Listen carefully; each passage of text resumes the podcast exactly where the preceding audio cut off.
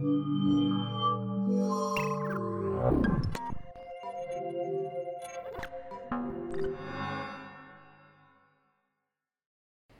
い、えー、メザンウェーブライブ AR 時代のコミュニケーションについて、えー、話しまいりましたが今回は第4弾ということで今晩も話していければと思います。甲斐さん今回はどのようなテーマで話していきましょうか？今回は AR における同期コミュニケーション非同期コミュニケーションについて話してみたいなと。なるほど。その同期コミュニケーション非同期コミュニケーションというのは具体的にどのようなことを意味するんでしょうか？同期っていうのはこうリアルタイムに行うようなコミュニケーションで、まあ、例えば Zoom みたいな。目の前でこうリアルタイムに会話を紡いでいくっていうのが同期型で。で非同期っていうのは例えば Slack とか。こう時間差があるようなコミュニケーションのことだね結構 AR で分かりやすいのでいくと多分テレイグジスタンスとかがよく言われてる。いわゆる相手の姿が目の前に出てきて、まあ、リアルタイムに会話するみたいなものが、まあ、分かりやすいのかなと。そうね動機としてね、うん。なるほどなるほど。非同期でいうと、まあ、あの昔流行った世界カメラとか我々がやったスペシャルメッセージみたいな、まあ、何か空間にテキストメッセージだったり残すみたいなものは、まあ、一つパッと思い浮かぶものかなとは思ったりなるほどありがとうございます。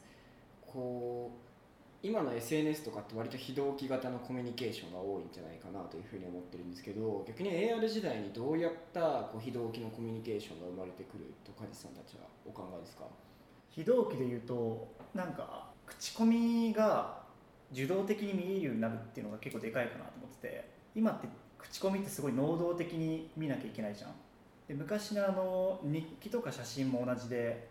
タイムラインが発明される前まではすごい能動的に見に行かなきゃいけないもので、あんまりこうスケールするこう、まあ、大多数が使うものじゃなかったと思うんだけどタイムラインの発明によってすごいそれが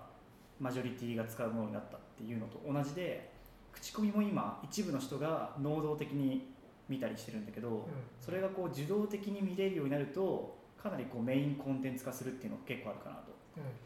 だからこう今まあ Google マップが SNS 化している。タブが増えてフォロー関係が生まれてみたいな。っていうのは完全にそこに向かっているし結構それはメインストリームになると思うんだよね、うんうんマー君 Google マップの SNS よくなんか最近使ってるっていつ？あそうですね。なんかこう Google マップが SNS 化するというかフォローフォロワー機能がつくみたいな形でだんだんその AR 時代にはその場所の主みたいな人が新時代のインフルエンサーみたいになってくんじゃないのかなと思ってて、うん、僕も先駆けてチャレンジしてみたいな感じ。どうですか使っていやそこはまだフォロワー数伸びてない。まだフォロワー機能が導入されてないのか。なのでまだお試し期間中という感じですかランキングだけあるよね。あります、ね、ランクみたいな、うんうんうん、実はでもあの口コミとかって1週間公開しただけで1000ビューぐらいあるので、うん、かなりそういうニーズとか需要はあるんじゃないのかなって個人的には思ってます、うん、逆にコバさんの中でこう非同期コミュニケーションでこういうのがあるんじゃないかっていうものはありますか？なんか一つあるかなって思うのはなんか音声の非同期コミュニケーションみたいなものはあるかなと思っててなんかあの音声で例えば友達のような AI エージェントが自分についてたとしてでその AI エージェントが、まあ、全員にいると。で彼らは全員つながってると。で例えば俺が何かその AI エージェント話した時に、まあ、それの一部、まあ、プライバシーの問題とかはちょっと分かんないけどもそれの話の一部がマー君の AI エージェントにもちゃんと伝わっていてでコバさん最近こういうことらしいみたいななんか噂話みたいな SNS が、まあ、出てきてもいいのかなっていうふうに思っていて今までこう音声って誰かがこう蓄積することができなかったとか、まあ、録音ぐらいしかできなかったんだけども、まあ、そうやってこう AI エージェントを介してなんかその SNS のなんか非同期なところって結構あのリアルタイムじゃないけども相手の様子を伺うみたいな。例えば Facebook とか Twitter を見て相手今なんか自分の友達こういう様子らしいみたいな。のを音声でなんかこう噂話的に聞くみたいなことが、まあ、ちょっと AR, AR じゃないかもしれないけどなんかできるようになるのかなっていうのは一つなんか思ってることではある、ね、うん。今声が残んないからね、うん、それが残るようになってかつ場所とかひ人に紐づいてやり取りするみたいなのが増えるだろうね、うんうんうん。かしかもそれがその単純な声だけじゃなくてあの AI エージェントがちゃんと相手の様子を要約してくれるとかみたいなこともまあ起こるのかな。というふうに思ってるかな、うん、ありがとうございます。こう音声とか先ほど相手の行動とかが自分に AI を介してフィルタリングされて取得できるみたいなのあったと思うんですけど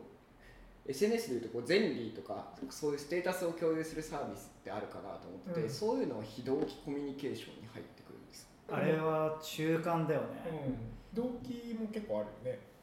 この前記事読んで面白かったのがあのゼンリーに寝てるかもしれない機能みたいな。相手が寝てるかどうか分かるみたいな機能がついて、まあ、それでこう深夜に友達に電話をかけていいのかどうか分かるから便利みたいうん。な話とか出ててああすごいななんかやっぱ Z 世代が相手のことをすごい気遣う世代っていう、うんうんうんうん。相手が忙しい時にメッセージしたくないみたいなのがあるらしくて、だから結構ああいう垂れ流し的な自分のステータスを垂れ流すみたいなのは結構今 Z 世代向けに増えてるよね、うん、で AR グラスつけてるとなんか今まで以上にその相手の様子ってまあ解析でしようと思えばできるからさ。より高解像度の相手のシチュエーションというかコンテキストみたいなものをまあ把握して、まあ、それを垂れ流すみたいなこともできるのかな。となるほど。こうよく AR 時代のコンセプトムービーとかだと自分のステータスが誰にでもこう共有されるみたいな世界観がよく映されてるかなと思うんですけどそういう時代時代って実際に来ると思いますか？ねまあ、来るんじゃないかな。なんかちゃんとサービサーが便利さを提供すればユーザーはやっぱり何かしらこう自分のプライバシー情報も渡すんじゃないかなと思うけどね、俺も来ると思ってて、うん。スラックのステータスまさにそれだと思うんだよね、はいはいはい。もう自分が能動的にステータスを共有したい人ってやっぱいるからそういう人はそれをオンにしてステータスを共有するみたいなっうていうのは増えてくるんじゃないかな。確かに確かに。ちょっと話を戻してもう一回動機について話していければなと思うんですけど例えば最近コロナ時代で外に出かけることとかがなかなか難しくなってきたりこうイベントとかに行けなかったりっていう中でだんだんこう同期型のコミュニケーションっていうのも今後は重要になっていくんじゃないのかなと僕個人的には思っててなんかそういう可能性とかで梶さんとコバさん思うところってありますか？動機で言うとなんかちょうどこの前あのワイヤードの松島さんと対談しててその中でこうワイヤードの記事であのイギリスのライターの人がお気に入りのパブを自分で VR ワールド作って、うんでそこでこう友達とコミュニケーションを始めるみたいな記事があったんだけどその中にすごいなるほどなっていう一節があってこうそれによってモーションの裏にあるエモーションを取り戻したみたいなっていうふうに言ってたのね。で今結構そういう同期コミュニケーションの中でも仕草によってこう伝わる感情みたいなっていうところが結構欠落してしまってるから、まあ、結構前回のコンテキストの話に近いんだけど。んうん。そういうものをきちんと動機でリアルタイムに載せてそういった感情とかメッセージも伝えていけるっていうのは今後増えるんじゃないかなと。そのバーは3次元的にこうユーザーが再現されててまあそれによって今今までこうテキストとだけだったコミュニケーションがもう一回、まあ、モーションって言ってるその3次元での？仕草とかそういうところも再現されてそうそうそうそう。で単純になんかこうバーの中にいるだけじゃなくてグラスを実際持てて、うんビールがこう流体シミュレーションされてて、はいはいはい飲んでるようにしながらコミュニケーションできる、え。でちょっとしたそういう小道具があるだけでもコミュニケーションの質が変わるってー、いう。確かに確かに確かに。前回のあの、まあ、コンさっき言ったコンテキストというか非非言語コミュニケーションね逆に非同期で非言語コミュニケーションってあるのかまあ前回話になったボイスメッセージとか。なはいはいはいはいはい。なるほどね。まあ結構まあでも言語かまあ、一応その例えば声の機微というか音量の機微とか上がり下がりって非言語なのかどうだろうね。非言語だけをっていうのはあんまりまだないかもなないよねね。スタンプとかはいはい。あ確かにスタンプコミュニケーションはそうだね。ああそうね。確かあとジフィーとか。にうん。確かに。確かにそのスタンプとかってどうなるのね。AR 時代のコミュニケーションスタンプはなんか残りそうだけどね。でうん。便利は便利だもんね。便利。うで、まあ、まあ立体化して、まあ、なんか自負が進化してみたいのはあるかもね。んうん3次元的なスタンプとしての3次元自負みたいな、はいはいはい今後こう AR 時代の同期非同期コミュニケーションをだんだんとこう社会実装していくにあたってどういう過程を踏んでいくのが一番良いかなってお考えでしょうか？動機はすぐ作れるかなと思っててもう1対1でつないじゃえばきちんと機能さえ揃ってれば使えるからそれはすぐ使えて非同期の方はよく言われてるツールから入りコミュニティに価値を感じ残るみたいな。なんかこうレッティとかそういうコミュニティもそうだと思うんだけど最初はこうツールとして価値を感じてもらってで結果的にそのコミュニティに価値を感じて残るみたいな。そういった形でまずはこう街に自分のメモを残せるのが便利。で使っていってだんだんこう友達の投稿も見れて楽しい便利っていうので使い続けるみたいな。そういったこうツールから入ってコミュニティしっかりつ作るっていうのが非同期は大事かなと。さっきの口コミとかまさにそうだよね。そうそうそうそう。ということはもう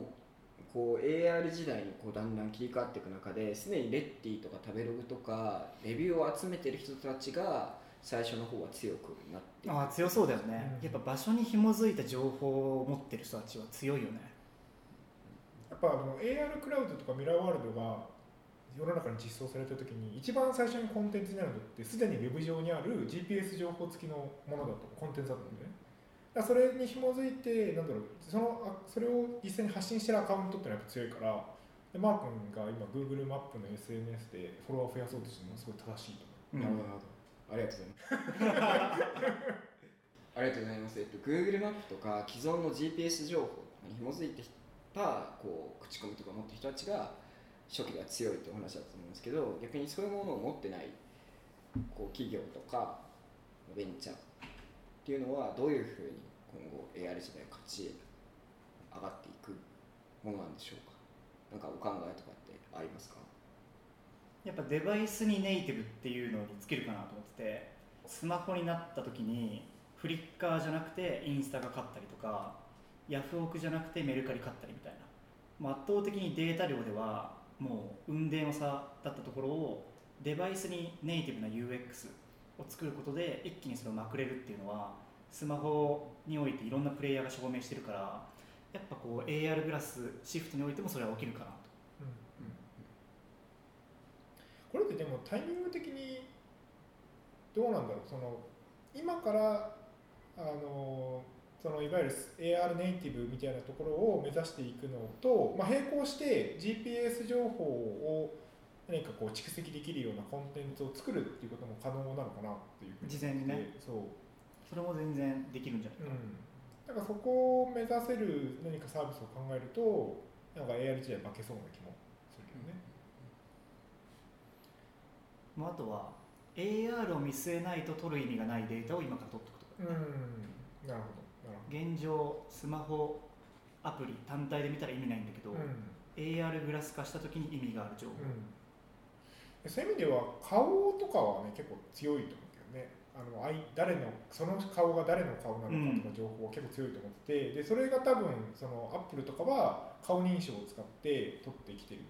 と思っててグラスで人々の顔の前にカメラがついていろんなものが見えるようになった時にどういう情報が取れるのかみたいなものを考えるとなんかどういうデータを集めるべきなのかみたいなのが分かる気がそうねする。顔とか、まあ、Facebook、Google がめっちゃ強いからね、うん、そうね。こう顔が GPS とかに次ぐ取る取られるデータになってくるんじゃないかって話だと思うんですけど他にそういうものに挑戦してる企業とかその対象物ってあるんですかね？でも最近あのスナップとかもねランドマーカーとかを作ってまあ今もすでにこの開発者の人があのカメラをかざした時どこの建物なのかって分かるようにしてるけど、まあ、彼らとかはまさにあのいろんな場所のランドマークのデータを取って、まあ、エアルグラス時代にはすぐに、まあ、いわゆるエアルクラウドみたいな感じであの場所を認識してそこに何か決められたコンテンツを出すみたいなことが、まあ、できるようにしてるんじゃないかなというふうに思うけどねあとはあとなんだろうねデータで言うと。Google が Google フォト出したタイミングと UX は素晴らしいなと思って。ああなるほど。ユーザーのカメラデータ全てにアクセスして、うんうんでかつあれの推しってラーメンってやったらラーメン出てくることじゃん、であれのクリック率めっちゃ見てると思うんだよね、でそれによって本当にラーメンかどうかの精度をめっちゃ上げてて、はいはいはいはい。であとあれってユーザーごとに人のタグ付けを手動でさせるから自動プラス、あれによってさらに顔認識の精度も上げてる。あのこの人はこの人ですか？みたそいうな。そうそうそう なんか Tinder 的な感じでやるじゃん、はいはいはいはいはい。あれはすごい今時点で便利だし、うんちゃんと未来を見据えたデータ構築になってるからめっちゃうまいな。確かに確かに、まあ、Google フォトほどなんか便利って感じじゃないけど、まあ、彼らの Google レンズも、うん。まあ、AR 時代の検索エンジンになってる、もうすでになってるし、まあ、これからなるんじゃないかなというふうに思う。けどねやっぱり AR グラスつけてるとなかなかあの文字打ったりするのめんどくさいからもう見ただけでその情報を検索したいみたいなことが多分起こると思うから。確かにこうスマートフォンの写真機能とかにこう GPS 情報が紐づいてたからそういう口コミとかができるようになったのかなというところでさっきのお話は Google フォトとかだと物に物をこう選別できるようになるとそれによってまた新しいコミュニケーションとか物に紐づいたことによってコミュニケーションが生まれるんじゃないかなと思うんですけどなんかそういうサービスのアイデアとかインスピレーションになるものとかってお二人ありますか？なんだろうね、まあ、でも物好き同士のコミュニケーションってあるじゃん。例えば、なんだろうね。バンムーフの電動自転車が好きな人。うん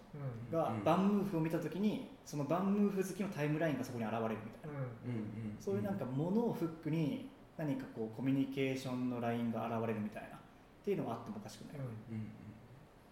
あんまアプリってイメージじゃないよね。そのものを見たらそのものに紐づくコミュニティ今カジが言ってみたコミュニティとかなんかこうアプリじゃないけどサービスみたいなものが立ち上がって、えーそこでもう自然とコミュニケーションができるみたいうん。なのが結構 AR 時代には起きそうだな、うん。はいありがとうございます。ではもうお時間もちょうどいい感じになってきたので今回の AR 時代における同期コミュニケーション非同期コミュニケーションは以上になります。皆さんありがとうございました。ありがとうございました。ありがとうございました